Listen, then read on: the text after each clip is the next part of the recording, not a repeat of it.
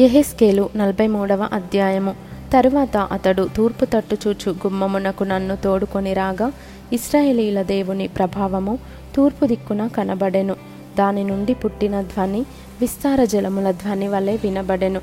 ఆయన ప్రకాశము చేత భూమి ప్రజ్వరిల్లెను. నాకు కనబడు దర్శనము పట్టణమును నాశము చేయుటకై నేను రాగా నాకు కనబడిన దర్శనము వలె నుండెను. మరియు కెబారు నది దగ్గర నాకు కనబడిన దర్శనము వంటి దర్శనములు నాకు కనబడగా నేను సాగిలపడి తిని తూర్పు తట్టు చూచు గుమ్మపు మార్గమున యెహోవా తేజో మహిమ మందిరములోనికి ప్రవేశించెను. ఆత్మ నన్ను ఎత్తి లోపటి ఆవరణంలోనికి తీసుకొని రాగా యెహోవా తేజో మహిమతో మందిరము నిండియుండెను. మందిరంలో నుండి ఒకడు నాతో మాటలాడినట్టు నాకు శబ్దము వినబడెను. అప్పుడు నా యొద్ద నిలిచినవాడు నాతో ఇట్లనెను, నరపుత్రుడా, ఇది నా గద్దె స్థలము, నా పాదపీఠము. ఇక్కడ నేను ఇశ్రాయేలీల మధ్య నిత్యమును నివసించెదను. వారు ఇకను జారత్వము చేసి తమ రాజుల కళేబరములకు ఉన్నత స్థలములను కట్టి తామైనను తమ రాజులైనను నా పరిశుద్ధ నామమును అపవిత్రపరచక యుందురు. నాకును వారికి నీ మధ్య గోడ మాత్రముంచి నా గడప దగ్గర వారి స్థలముల గడపలను, నా ద్వారబంధముల దగ్గర వారి ద్వారబంధములను కట్టి తాము చేసిన హేయక్రియల చేత నా పరిశుద్ధ నామమునకు దూషణ కలుగుటకై వారు హేతువులైరి. గనుక నేను కోపావేశుడనై వారిని నాశనము చేసి తిని వారు జారత్వము మాని తమ రాజుల కళేబరములను నా యొద్ద నుండి దూరమునకు కొనిపోయిన ఎడల వారి మధ్యను నేను ఎల్లప్పుడూ నివసింతును. కాబట్టి నరపుత్రుడా, ఇశ్రాయేలీయులు తాము చేసిన దోషములను బట్టి సిగ్గుపడునట్లు ఈ మందిరమును వారికి చూపించుము. వారు దాని వైఖరిని కనిపెట్టవలను.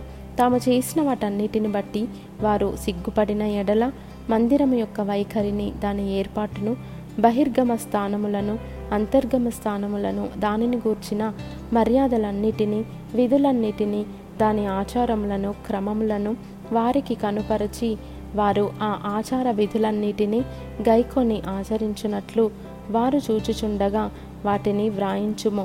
ఆ మందిరమును గూర్చిన విధి ఏదనగా, పర్వతము మీద దానికి చేరికైన స్థలమంతయు అతి పరిశుద్ధము. మందిరమును గూర్చిన విధి ఇదియే.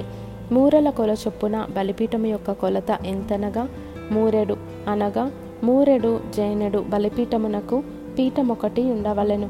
దాని డొలుపు మూరెడెత్తును, మూరెడు వెడల్పును, చుట్టూ దాని చూరు జైనెడు విచిత్రమైన పనిగలదిగాను ఉండవలెను. నేల మీద కట్టబడిన డొలుపు మొదలుకొని క్రింది చూరు వరకును ఎత్తు 2 మూరెలు, వెడల్పు 3, మరియు చిన్న చూరు మొదలుకొని పెద్ద చూరు వరకు 4 మూరెలు, దాని వెడల్పు 3. దేవుని కొండయను భాగము 4 మూరెలు. దేవాగ్నిగుండము నుండి పైకి 4 కొమ్ములుండెను. దేవాగ్నిగుండము 12 మూరల కొలత గలదై చచ్చౌకముగా నుండెను. మరియు చూరు నిడివియు వెడల్పును 4 దిశల 14 మూరలు. దాని చుట్టూనున్న అంచు జైనెడు, దాని చుట్టంతయు 3. డొలుపు 1 ఉండెను. దానికున్న మెట్లు తూర్పు తట్టుండెను. మరియు అతడు నాతో ఇట్లనెను, నరపుత్రుడా, ప్రభువైన యెహోవా సెలవిచ్చినదేమనగా, ఈ బలిపీఠము కట్టబడిన పిమ్మట దాని మీద రక్తము చల్లి దహన బలులు అర్పించుటకై విధులను బట్టి ఈలాగున జరిగింపవలెను.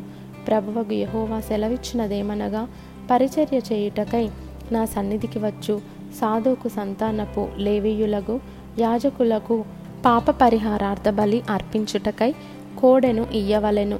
వారు దాన్ని తీసుకొని పాప పరిహారార్థ బలిగా నర్పించి బలిపీఠమునకు ప్రాయశ్చిత్తము చేయుటకై దాని రక్తములో కొంచెము తీసి దాని 4 కొమ్ముల మీదను, చూరు యొక్క 4 మూలల మీదను, చుట్టూనున్న అంచు మీదను చెమరవలెను.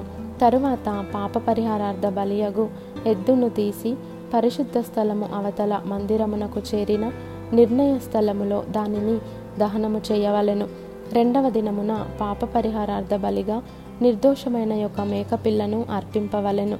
కోడె చేత బలిపీఠమునకు పాప పరిహారము చేసినట్లు మేకపిల్ల చేతను పాప పరిహారము చేయవలెను. దాని నిమిత్తము పాప పరిహారము చేయుట చాలించిన తరువాత నిర్దోషమైన కోడను నిర్దోషమైన పొట్టేలును అర్పింపవలెను. యెహోవా సన్నిధికి వాటిని తేగా యాజకులు వాటి మీద ఉప్పు చల్లి దహనబలిగా యెహోవాకు అర్పింపవలెను.